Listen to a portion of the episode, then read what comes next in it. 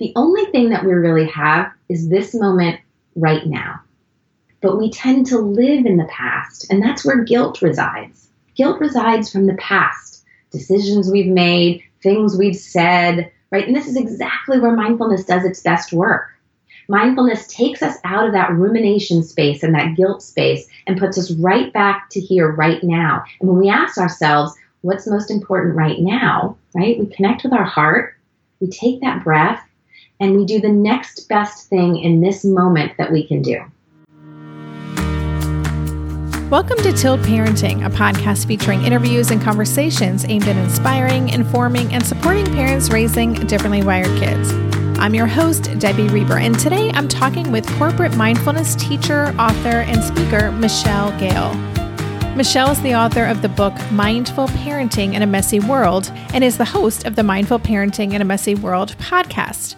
Well, the previous episode I did on mindfulness, which was actually one of the very first Tilt Parenting podcast episodes, was all about the benefits of mindfulness for our kids. In this episode, Michelle and I shift the focus to the parents and explore how bringing mindfulness into our lives in simple ways can have not only a big impact in parenting with more purpose, but in getting through really difficult situations with our kids, especially when our own emotional reactions are triggered.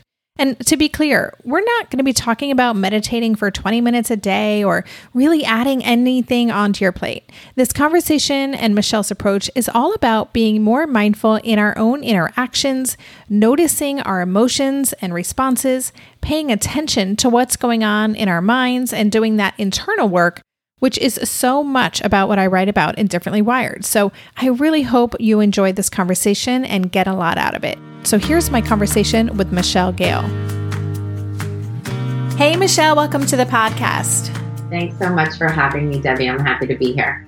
I'm looking forward to this conversation because we have a lot to talk about today, specifically around the concept of mindfulness. But I would love if you could take a few minutes just to introduce yourself to the Tilt audience, a little bit about who you are as a parent and also your work in the world. I'm happy to. I have two boys.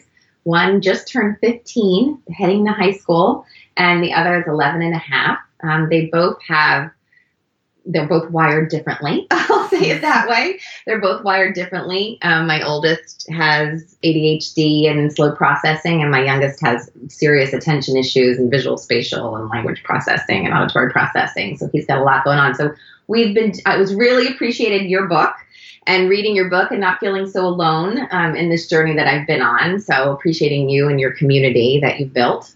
Um, my work in the world is I wrote a book called Mindful Parenting in a Messy World. So I'm an author. I came out last year. And I go into companies like Google and and Disney and other tech companies, and I talk to parents and do workshops and keynotes around mindful parenting. And I also teach mindfulness just in general in corporate. And I also have a, you know, an online community and a podcast called Mindful Parenting in a Messy World that I'm that I'm nurturing online. So that's kind of the the grand the grand story of all I'm doing in the world. it's a lot. It is a lot. There's a lot of pieces to it. And, you know, I just have to say that even just the term messy, like I just think the word messy is so beautiful and so apt for especially our community because our lives can look super messy. And yeah, I think there's so much goodness in that. And that's what I appreciated about your book. And, and we can talk about that more in a little bit. But I want to talk about mindfulness. I was going back I think this is going to be episode 119 or 120, but I was going back and looking at all the episodes I've done, and I've really only done one episode on mindfulness so far. And I think it was episode two. It was with uh, a woman here in Amsterdam named Kate Berger, who runs something called the Expat Kids Club and was Asher's therapist when we first moved abroad. But her personal love is mindfulness and is very involved in mindfulness, especially with kids. So we focused on mindfulness with kids, how we can support them in developing a mindfulness practice and what that would look like. But we didn't really talk much about the parenting side. So that's what I want to get into today because as I was reading your book and, you know, and through our conversations, there is so much overlap in what I'm trying to share with parents in terms of how to be more present in our messy world. And that you wrote the book on the mindfulness piece and it's so in alignment. So let's talk about big picture mindfulness. What is mindfulness? You know, what is your definition of that? When we hear it, it's kind of a, almost a buzzword now. It, it's so out there in the media, but what is mindfulness? Um, a simple definition is paying attention on purpose, right? So I always highlight on purpose and with with with non-judgmental kindness and compassion, mm. right? So we're paying attention on purpose and we're not judging whatever's coming up, whatever that is, right? Whether it's joy and happiness or fear and sadness. It's a way to get curious and interested in whatever it is that's coming up in our lives. And for parents, you know, I came to my regular practice. I explored mindfulness in college for a few years and but came to really came to my regular path and practicing regularly when I had two very young children. My oldest son was like three and a half, four, and my youngest had just been six months old and that's when I started practicing. And so I had to be really creative with how I wove it into my life because it didn't look like, you know, you often hear sit at the same time every day in the same place and right? And that just goes out the window when you've got two little children or children of any age. You know it can be very difficult. And and it was my my practice was very inconsistent but i did a lot of you know small practices many times throughout the day. And i often call it i, I built this muscle of center I learned to center myself. I learned to come home to myself over and over and over again throughout the day by weaving it into what I was already doing. So when I teach mindfulness to parents, it's always look at your day, look at what you already do. So when you're, um, you know, changing your child, can you feel the the you know the fabric of their clothing, right? When you're getting them out of the bath, can you smell you know their sweet fresh hair? Right? Really just kind of really living into the sensory experience of our lives. So hopefully helpful. So what I like about that so much is it's really about presence, right? And which, you know, as you're talking and like that can be, it can feel like a double edged sword intellectually, right?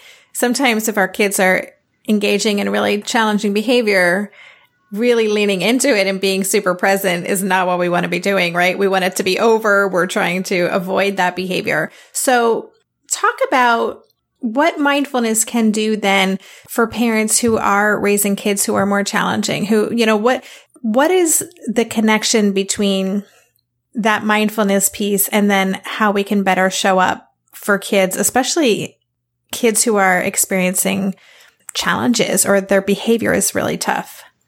Mindfulness helps us build that muscle of what we can tolerate, right? What we can hold without collapsing or snapping.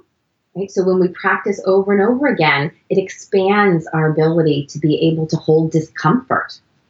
Right? And that's a big part of leadership as a parent or when I work with executives that I'm teaching the same thing, right? As an executive in an organization, you have to be able to tolerate more and more discomfort the higher up you get. That's part of your job. And as parents, that's also part of our job, particularly when we have kids that have behavioral issues. We want to be able to tolerate more and more of their discomfort and not take it personally. And also be able to be with them and instead of being in that triggered, angry state, because when, when we get triggered and we're angry, it's biological. Cortisol is rushing through our system. Our amygdala in our brain is is going crazy. And we lose you know our prefrontal cortex in the front of our forehead which is our decision making and best practices and being able to choose what we do next. We lose the ability to do that. We lose creative thinking. So if we can be able to calm ourselves enough to be able to be present with our children we can actually start to uncover detective like what's really going on here? What is this about? Right? Because if, if anybody studied nonviolent communication, right, it's never about the behavior. It's always about the unmet need. So there's always there's always pain and suffering under that behavior. right? It's never, it's always that. It's never something different. And that doesn't mean we should be allowing them to hurt themselves or hurt us or be in danger. You know, that we have to hold and contain, of course, and create boundaries. But within those boundaries, can we stay with it? You know, my little guy, you know, before we understood a lot of what was going on for him, was just he had temper tantrums for years. He was very little, and it seemed he was always on. Well, he wasn't always, but so often on the floor, just screaming, and we couldn't understand what it was about. But I had enough practice to be able to sit with him and say, "I'm here. Like, if you need a hug, whatever you need, like I'm, I'm willing to sit here with you. Right? I'm willing to hold this with you." And I would stay there until he was done you know, and he may have hugged me, he may have not hugged me throughout it, he may have just sat there screaming, but he knew I was willing to be in this with him. And and it was a good practice for me to be able to to do that. Wow. Uh, So powerful. Yeah. You know, even just the phrase to tolerate discomfort, I've never heard it said like that before and that makes so much sense. You know, I talk about learn how to be comfortable being uncomfortable. But this, but in that moment, being able to hold the space, it is such a gift for our kids. And if we're able to do it, and I, it's also can be so, so challenging. Um, you know, you talked about triggers, um, which we all have. Um, and so I want to ask then, you know, exploring your triggers, and you talk about this in your book um, exploring what your personal triggers are as your as a way to become more aware. What does that exactly mean to you, and how do you suggest parents listening to this would approach doing that work? Yeah, there's a few ways to do it, but when I'm working with parents one on one or in a group, I'll often have them write down, and I would encourage your listeners to write down what are the behaviors in other people that drive you crazy right? So, what are the behaviors in other people that drive you crazy? And then also thinking through your day, where do you get upset and tight, you know, and anxious? And, you know, for me, I can give my example. This might help people in thinking it through for themselves. Like it was being late, right? If I perceived we were about to be late somewhere, I would start to get really irritated and it would come on very quickly and really just everything would go sideways, you know, and, and it was me. it was me. Like, if we're going to be late, we're going to be late. And it was probably on me, right? That I didn't start early enough because I'm, I'm the parent.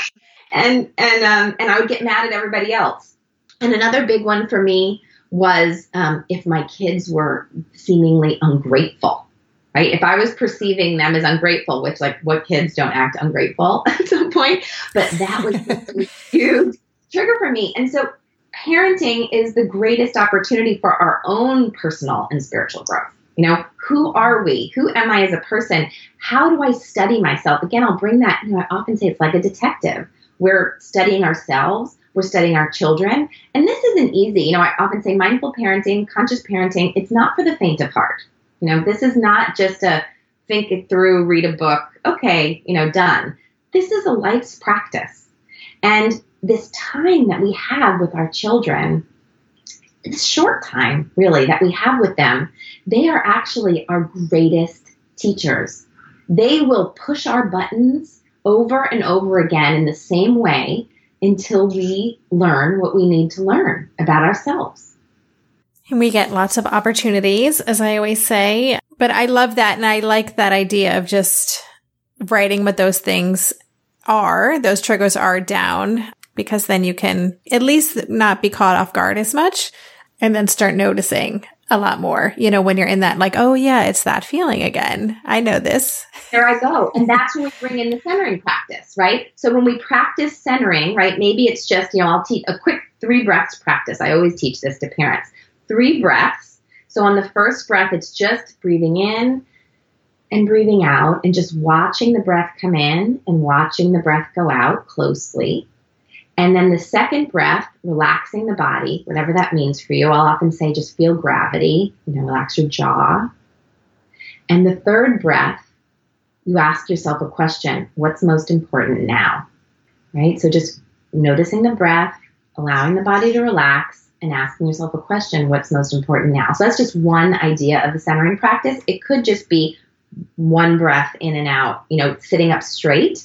You know, that posture matters. So I often tell parents like if if things are tough, you will automatically constrict, right? When things are stressful in the house. So open up your posture. Um, you know, they did a study at Harvard years ago where they had people take a really tight posture, like squeeze themselves into a ball and spit into a cup, and they measured cortisol levels, right? Which tells us how stressed we are, essentially. And then they had the people take a big open posture, and this is within like 30 seconds each time they did the posture, and had them spit in the cup again, and their cortisol levels had come way down. Hmm. So our posture matters, posture and breath just take on whatever kind of centering practice works for you. And then when you when you notice those triggers right they come up you say ah okay there i go. Let me take a breath. Let me do my three breaths practice. And now i'm back. You know and sometimes we catch it and sometimes we don't but if we practice enough over time all of a sudden we notice we can tolerate discomfort more. We'll be right back after this quick break this year, I've been working on becoming more attuned to my body, and so I'm starting to really recognize how periodic spikes in anxiety or disruptions to my routines can seriously throw my whole system off. And as I've been traveling a ton this past month, which is both disruptive and somewhat stressful, I'm especially glad that I have the extra support of Synbiotic Plus, a three in one supplement from Ritual with clinically studied prebiotics, probiotics, and a postbiotic to support a balanced gut microbiome. Synbiotic Plus provides fuel to the cells that make up the gut lining to support a healthy gut barrier. And it comes in this very cool minty delayed release capsule, which was specifically designed to help survive the harsh conditions of the upper GI tract for delivery to the colon. The bonus is that the capsules don't need to be refrigerated, so I can easily bring them with me in my carry on. On a personal level, I love that Ritual is committed to sustainability. They're a female founded B Corp, meaning they are holding themselves accountable long term to not only think about their company's financial health, but also the health of people and our planet. There's no more shame in your gut game. Synbiotic Plus and Ritual are here to celebrate, not hide your insides. Get 25% off your first month for limited time at ritual.com slash tilt. Start Ritual or add Synbiotic Plus to your subscription today. That's ritual.com slash tilt for 25% off.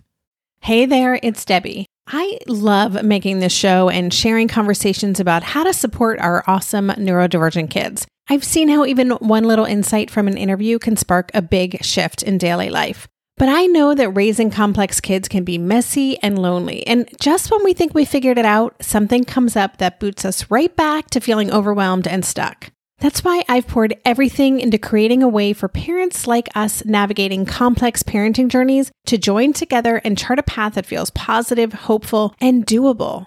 It's the brand new Differently Wired Club experience. In the club, you'll get personal support from me and other seasoned parent coaches, six live calls every month where you can connect and get your personal questions answered, the opportunity to learn directly from authors and experts like I have on this show, monthly themes for getting specific and tactical, an exclusive private podcast feed, and the best, most generous community of parents. Seriously, these folks show up for themselves and each other, and that right there is really everything because it's a daily reminder that we're not alone. Our kids aren't broken, and we have totally got this.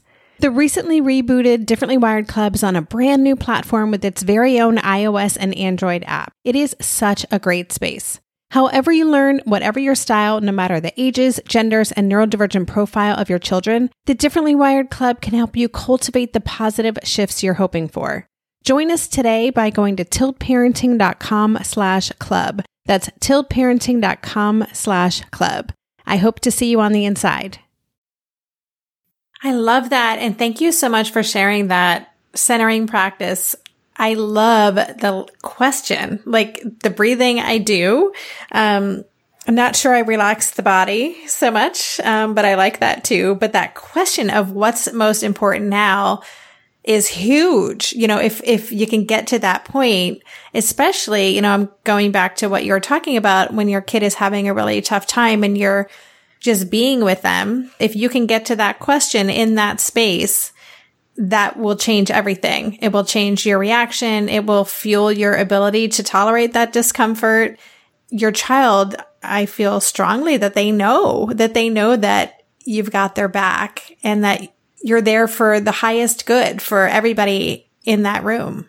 Yeah, and don't skip over the body. So the breath and the question is good, but the body, so much of our emotion comes from the body. We hold so much tension in the body. The body gives us so much information, right? It's from the body where really decisions are often made. It sounds kind of crazy, but decisions are made from from the stance of our body, right? If we're constricted and tight, um, we make very different decisions in our life, right? Do I do this? Do I do that? Do I react this way? Do I react that way? When our bodies are open and more soft, we have more choice in what's going to come next.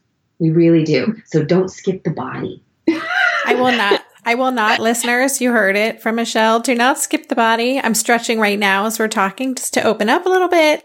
I love that. So I, I still, I want to go a little deeper into this, the hard moments because I know that's where so many listeners are. I just recently got back from the book tour and talked to so many parents and a lot of the parents who are regular listeners of this podcast, I know are kind of in what I affectionately refer to as the dark years, but you know, where you can sometimes just feel like you're under attack or you're, you know, you're just the recipient of a lot of intense emotion and behavior.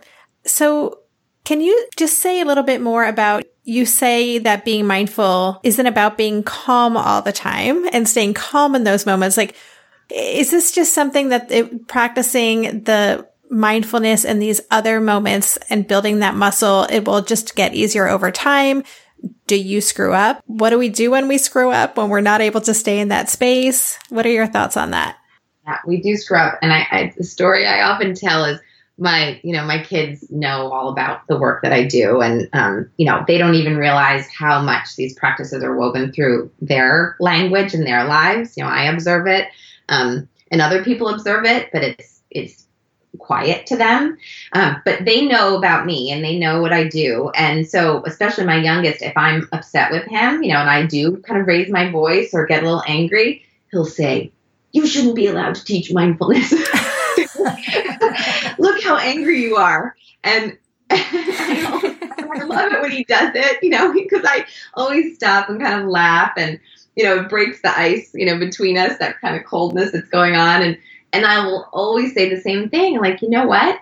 Just because we practice mindfulness and because I do meditation and do the work that I do does not mean that I don't get big emotions sometimes. I do, just like you do, right? You can calm yourself and, and center yourself. And you, how many times he's been almost angry and he's taken a breath or he's felt gravity or feet on the floor or any of these little things that I've taught him over the years. And he'll say, I was going to get upset, but I didn't. You know, I came back. You know, I took a breath. So, you know, or I some he hurt himself, right? He's very afraid of blood. So we've been working with that a lot. Every time he gets a, a cut, he's panicked. And so we've been practicing with that. Like, can you tolerate that if you breathe and pause and come back to yourself? So yes, like we are gonna mess up. I mean, that's the that's the way of it. That's why the book is called Mindful Parenting in a Messy World. It's messy, and when we do what I what I do with my kids and I teach is to make the implicit explicit. So when we notice, and we'll notice it, because the more we practice and the more we're able to keep ourselves in a more kind of calm, open, peaceful state, the more surprising and intense those moments of anger become, right? We'll notice them. And they don't feel good. They feel even less good than mm-hmm. they did mm-hmm. before. And so we notice it. And I will talk out loud to my kids, like, God, I was really triggered. And like my heart felt tight and my stomach felt tight. And I was really angry and it didn't feel good in my body or my heart. And like, I'm sorry. You know, I'm sorry I yelled. And I'm really curious what the experience was for you hmm. while while I was being that way. You know, and sometimes they're willing to tell and sometimes they're not. And sometimes they'll just say, it's okay, mama, you know, no worries. But now I've I've spoken it out loud. And that naturally gives them the language to do that for themselves. right? So we are the models. And when we snap and when we say something we regret, regret, Dan Siegel, if you're, I'm, I'm guessing you're familiar with Dan Siegel's work, whoever's not, he has amazing work in the world. And he talks about repair, right? He talks about repair. So repair is actually one of the most important pieces of parenting that we come back and repair. It actually creates the, the relationship and the connection in a, in a deeper way than it was before. So when things go wrong and things go, you know, I was telling my son yesterday, we were taking a walk into town and he said, tell me about, you know, some of your and dad's, like, did you ever have a really hard time? Like, were you ever really mad at each other where you just didn't even like each other? and I said, you know, yeah, that has happened over the years. And we're, we're going to have our 16 year anniversary tomorrow and we've been together, you know, for 20. So sure, we've we've gone through some dark times together. And you know what? Every time we go through those dark times, we come out the other side stronger as long as we're willing to lean in with each other and as long as we're willing to go through it and and stay anyway.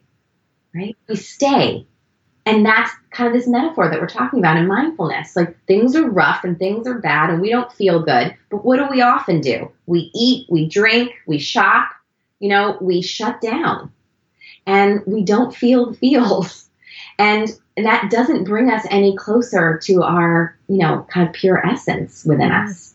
So that's a long way to answer your question. No, it was a great answer. And now I have three more questions for you. And I'm trying to think of the logical order in which to ask the questions. Um, what I love about what you just said is, you know, talking about repairing, just that you know, personally, when I have a, a less than brilliant parenting moment with Asher, I always reconnect afterwards and acknowledge what I could have done differently. But I've never asked that question. I'm curious what the experience was like for you.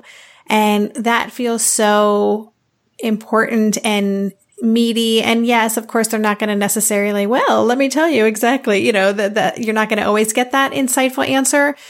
But I can just imagine the potential for dialogue that it opens up and it's so respectful. Like it's taking it to an even higher level. So I really love that. Yeah. And you know, we can get specific. You know, with my kids, I'll often say, you know, if they're willing, like, are you willing? I'd love to hear, you know, how that was for you. And if they're willing in that moment, and if they're not, that's fine too. Like, okay, we're done, right? Moving on. But if they're willing, like, did you notice anything like in your, like, where in your body? Like, when I was being so crazy, like what was going on in your body, right? Because that's a sign for them how they respond to stress. And this is so we're priming them very early to understand what what what stress is like in their body. You know, did you mm-hmm. notice any thoughts? Like were there any thoughts coming up? Like any emotions that were there? You can ask them, you know, you can kind of guide them through it a little bit if they're open and willing. And some kids are more open, and some kids you have to like ease into it little by little. And you often don't want to start, I should say, w- during those intense situations, right? That shouldn't necessarily be the first time you ask them that. But you start asking them questions when they're a little grumpy or when you notice you're grumpy, like what do you, what thoughts do you notice come up or what emotions or is there anywhere like in your body where you feel grumpy? You know, and then also you're making it explicit in yourself when you are sad or when you're happy, like where you notice it. So then when the time comes and there's that intense situation, there's a little more priming for it. Like that can be very supportive. Or you could just try it. You know, some kids, children are, will surprise you. You know, I taught mindfulness for three years in my son's school as a volunteer when I first started teaching, maybe six or seven years ago. And they just blew me away. I taught from preschool up until the middle school. And at every stage, their ability to connect with themselves internally after even just five minutes of a short practice was unbelievable. There was a little girl in second or third grade, and um, we were doing a lesson on thoughts. And out of the blue, within the lesson, she suddenly, and I said, What? And she said, I'm not making my thoughts. And I was, I mean, I'm yeah, tears in my eyes right now, even just saying it out loud. To be that age and to have this sense that thoughts are actually not very personal to us. If you pause and if you're in a meditation and you're doing, you know, really come back to your breath and notice when you have thoughts, you will see very quickly we are not making them. They are nonsensical. You know, there's a sign on my refrigerator that says, don't believe everything you think, right? Because there's a lot of mayhem and nonsense that goes on in there. And the earlier we can understand that, right? This little girl, second or third grade, she's like, I'm not making my thoughts. It's just unbelievable. And it's so simple. It really doesn't take very much. We get more and more, it becomes more and more difficult, I think, the older we get and the more mucked up our ego and our psychology and everything mm-hmm, gets. Mm-hmm. But when they're little, they're so open. You know, my story is they're just, they're still so connected to source, you know, whatever that means for you, you know, from the universe, right? They're still so connected when they're young that these practices just come so naturally. Yeah. And they're also things that people in our generation this is not the way we were parented, most of us. Like, certainly my parents did not ask me, you know, what the experience is like for you. What are you thinking right now? Like, that was not what was happening in my house. No, and, uh, so I think it makes total sense that our kids, you know, why shouldn't our kids be able to go really deep and really tap into that? It's just we, we don't always see them in that light because of our own experience. So, this is a reframe for so many people too, just to kind of reconsider the relationship they want to have with their child and also seeing them in a more whole way, right? Yeah, I mean, this is a whole paradigm shift in parenting for sure. You know, most of us were not parented this way. And this is not, it's definitely not easy. Um, but for me, and the reason I do the work in the world, the work that I do in the world, is because I believe with my whole heart that if we raise a generation of children awake and aware and mindful, we have the potential of healing our planet and our society and our communities and our families. Like for me, that's where the that's where the core of the healing is going to come from. It's from having people who are aware and who are yeah. conscious and who are open and who are willing to look inside. So that's why I do what I do. We'll be right back after this quick break. Oh, hey, everybody. It's us, Blair and Molly, your old pals from Toddler Purgatory. Two moms who are also actors, who are also creative beings, who sometimes feel stuck. And now we're back with a whole new podcast about unsticking it, launching in January. What happens when life gets in the way of our creativity instead of nourishing it? We talk to all sorts of guests about how to break through the mucky, gluey, sticky, wall that can get between you and your creativity. We hear about their journeys, their successes, their challenges, and even their bougie coffee shop orders. Mm. So, join us, won't you, as we deep dive into how to unstick ourselves from the life gunk that can get in the way of our creative freedom. Get out of there, life gunk. Let us help you get back to your best creative self. Look for Unsticking It with Blair and Molly, wherever you listen to podcasts starting in January. Unsticking It with Blair and Molly, because sometimes life sucks.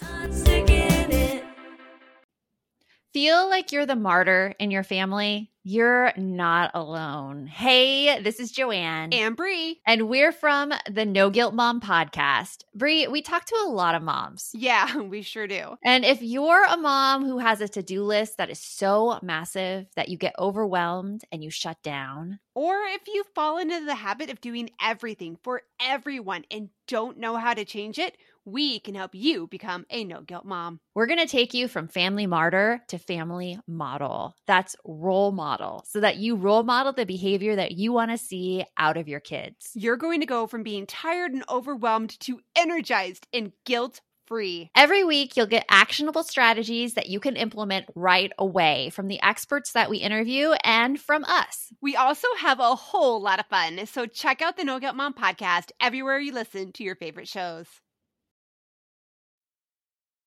So now I'm going to flip it around and, um, and I'm going to ask you, okay, so what's in it for us then as parents? So what I'm hearing, it just, I'm always wanting to bring it back to parents who are in a hard, in a tough spot. So it's so clear to me that this, you know, the benefits for our kids and for them to grow up with this, with these tools and with this level of self awareness and, I do believe it has so much potential to shift things for our, for the world, for our society. What does mindfulness do for parents who are in the moment, parents who are who are in a hard place with with their parenting journey? What what are the gifts that it brings them? Well, for one, you know, I just bow to all of the parents out there going through this and and there I do not in any way want anyone to feel guilty that they can't pull this off right right now. Because life is so hard right? And life life can be really hard and it can be very difficult to implement this kind of practice when you're in the midst of that. So i just want to say that out loud.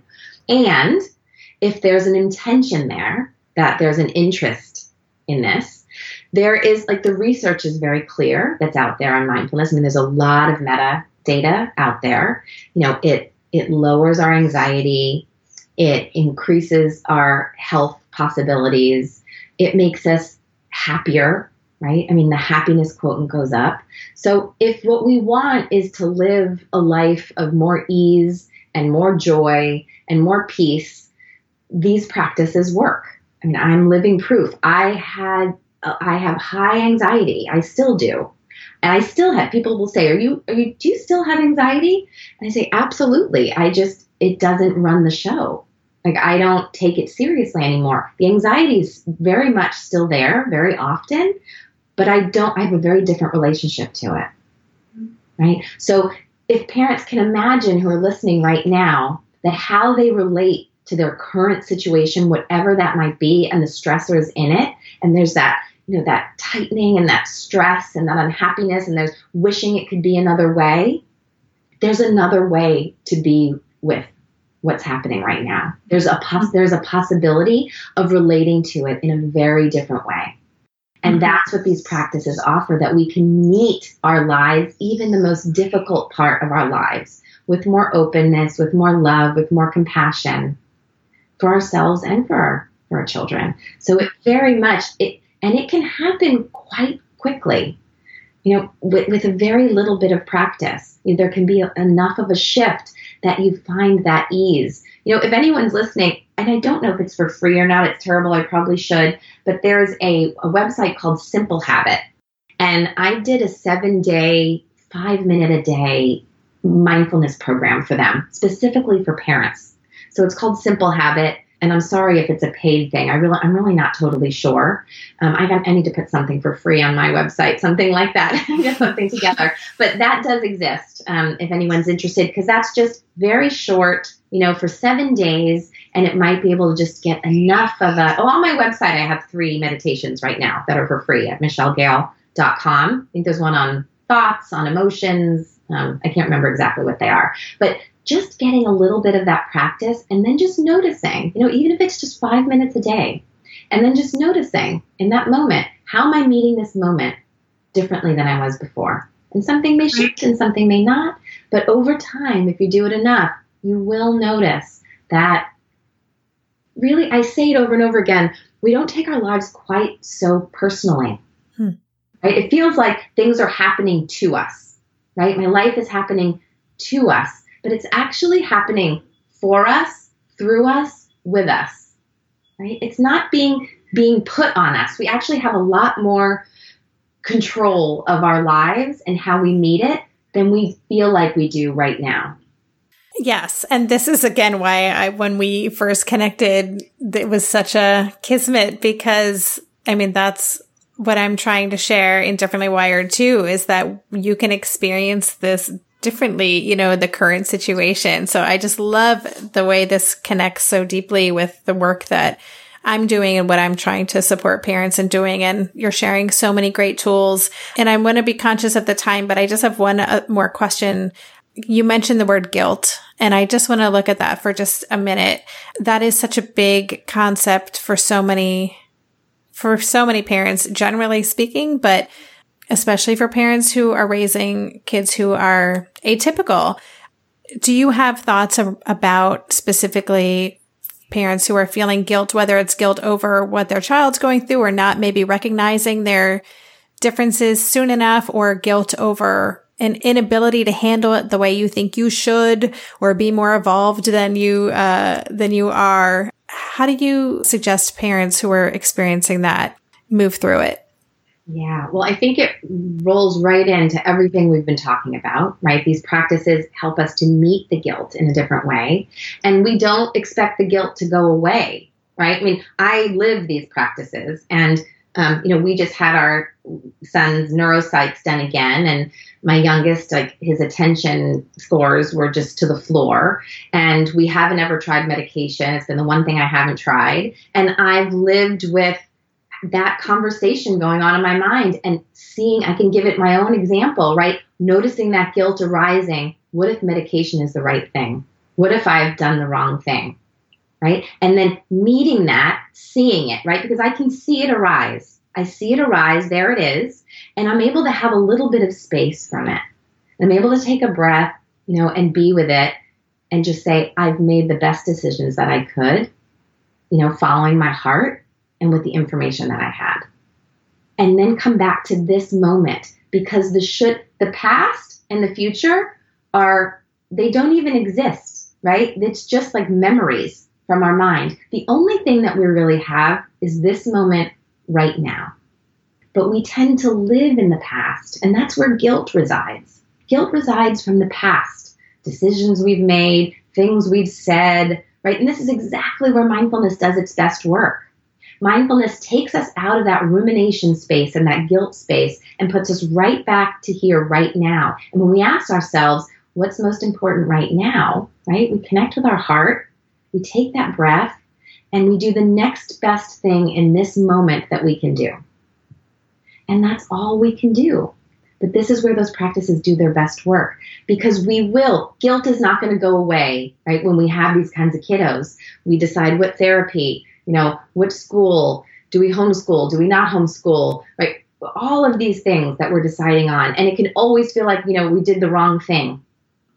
And can we come back to this moment and trust, you know, our heart? You know, come, that's really when we come back to our heart. And you just put your hand on your heart, close your eyes, take that breath. You know, what's most important right now? And just do that thing right now. and then do the next thing that next now. you know, that's all we have. I'm a huge fan of Eckhart Tolle, um, who I think is a wonderful teacher. I'm actually just listening to his book. He has two books that I love, but one is The Power of Now. And I suggest if anybody hears me say that, they listen to it. Don't buy the. Um, you can buy the book if you really love to read, but really listen to it. He's a he's a beautiful teacher, and and this is where what he talks about. There is nothing else but this moment. Everything else is just you know, when you try to think of the past, if you close your eyes and try to imagine it, it's very fuzzy. It's not clear. Right? You can't really be with it. So just come back to this moment and be with that guilt in this moment and acknowledge I'm feeling guilt right now. Even just labeling it. There's some wonderful research around labeling and our emotions, right? I'm feeling bad about the guilt that I'm having right now. Even just saying that quietly to ourselves in our mind or out loud actually brings us back to ourselves. It lowers our cortisol. It calms down the amygdala in our brain. Just labeling it. So I would encourage your parents just to start with that. Start with, I'm feeling really bad about the guilt I'm experiencing right now. You know, and I know I'm a loving, caring parent doing the best I can. That's great. I'm so glad I asked that last question because that was gold. Um, no, I love all of that and so practical. Um, thank you for sharing that. And we're running a little long, so I would love if you could let us know. We've talked around your book, so just maybe take a, a sentence or two to tell us about your book and then also where listeners can connect with you. Yeah, thank you. So it's Mindful Parenting in a Messy World living with presence and parenting with purpose and buying it on Amazon is probably the easiest way to go. And people can connect with me on my website. You, you could go to beamindfulparent.com or michellegale.com, but beamindfulparent.com is easier and you can join my my mailing list. I send out something usually once a week, but I'm getting ready to launch a online conference this fall that people might be interested in and some um, just core foundational mindful parenting programs that I'm that I'm building right now. So I'd love to connect with your community. And if they have any questions for me, just to email me at michelle at michellegale.com. Excellent. And listeners, I will, of course, include all the links in the show notes page for this episode. So if you want to connect, that's an easy way to do it as well. Michelle, thank you so much. This was such a great conversation. I didn't get through all my questions, but I think we covered so many powerful concepts. And I know this is going to be really useful it's super useful for me already. Uh, you know, I think that I know all this stuff and there's so much more to learn. so thank you so much for sharing your wisdom and just uh, being on the show today. Yeah, my pleasure. Thank you for all the work you do. You've been listening to the Tilt Parenting Podcast. For the show notes for this episode, including links to Michelle's website, her podcast, her book, and all of the other resources we discussed, visit tiltparenting.com slash session 118. If you like what we're doing at the Tilt Parenting Podcast and you want to support this little show, there are a few easy and meaningful ways you can do this. One is to join my Patreon campaign. Patreon is an online platform that allows people to make a small monthly contribution to support the work of an artist or a musician or a podcaster. It's super easy to sign up, and even a small donation helps. In fact, the contributions I'm getting through Patreon right now through listeners like you are helping me cover the costs associated with paying Donna, my awesome editor, for this show. So if you would like to join those Patreons and help support what I'm doing here, visit patreon.com slash tiltparenting and Patreon is spelled P-A-T-R-E-O-N dot com slash tiltparenting. You can also find a link on every podcast episode show notes page. The other way you can help, and I ask for this every week, but if you haven't done so, please head over to iTunes, leave a rating or a review, or you can do both. There are just so many parenting podcasts out there. There are more that are popping on the scene every week. And so having those ratings and a lot of reviews helps keep our show highly visible. That helps me continue to reach out and get the big guests that we want to bring on the show. So thank you so much for your help with that. And thanks again, as always, for listening. For more information on Tilt Parenting, visit www.tiltparenting.com.